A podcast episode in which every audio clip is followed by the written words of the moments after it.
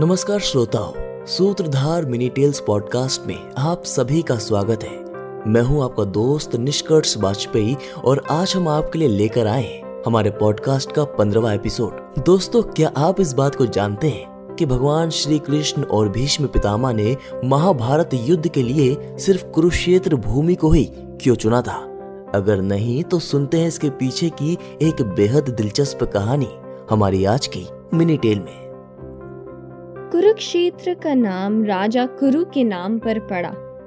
महाराज कुरु ने कुरुक्षेत्र की भूमि पर वर्षों हल चलाकर उसका दोहन किया और इंद्रदेव को प्रसन्न किया।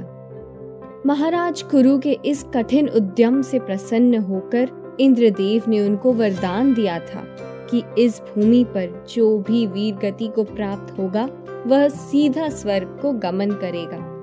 श्री कृष्ण और भीष्म पितामह यह बात जानते थे। इसलिए उन्होंने महाभारत के युद्ध के लिए कुरुक्षेत्र के मैदान को चुना।